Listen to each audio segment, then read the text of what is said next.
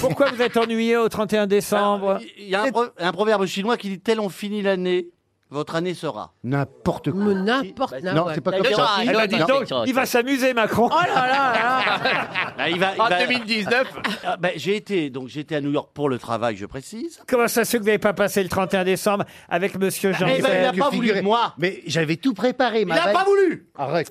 Ah non, non, non, je veux pas laisser faire ça. J'avais tout préparé, ma petite valise, mes petites affaires, Dinde, mon pourré, petit oui. magnétique, mon maquillage, tout, j'étais prête à partir. Tant que je me retourne, il était déjà dans l'avion, l'autre.